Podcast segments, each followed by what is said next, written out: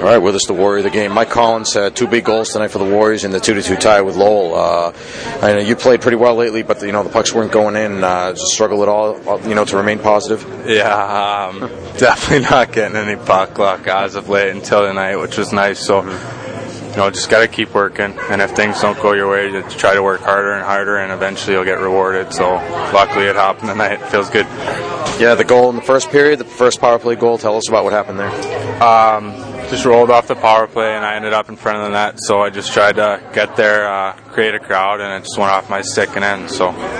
And then the goal in the third period on the power play, which gave you guys the lead again, two to one, different sort of play, but uh, you know, still, uh, you talked about that puck luck, and uh, you know, you got a good angle and shot it. Yeah, uh, before we uh, stepped on the ice, coach, coach told us to run that play, and uh, we just went out and we executed it for him. And you know, Toombs made a nice pass, and I got it through the uh, defender and went in. So looked like that went short side. Yeah, yeah. off his helmet, I think. Okay, so you're just trying to, I assume, in that situation, just trying to shoot the puck as fast as you can, as quick as I can, get it off. Tried to get it high, and luckily it went in. Well, you guys, uh, you know. Uh, some people might have counted you out after last weekend, but you come up with three out of four points here, including a point on the road. So, uh, you know, I'm sure you guys would have liked to get the win tonight, but still three out of four is good. Yeah, last week was pretty tough. I mean, we, we played our hearts out and we didn't get rewarded, and, you know, we came out with the same effort this weekend and we did get rewarded, so it's nice.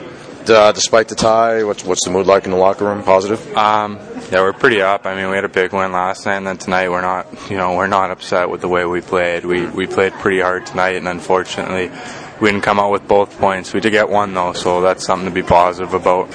All right, thanks, Mike. Warrior the game, two big goals. Congratulations. Thanks a lot. I appreciate it.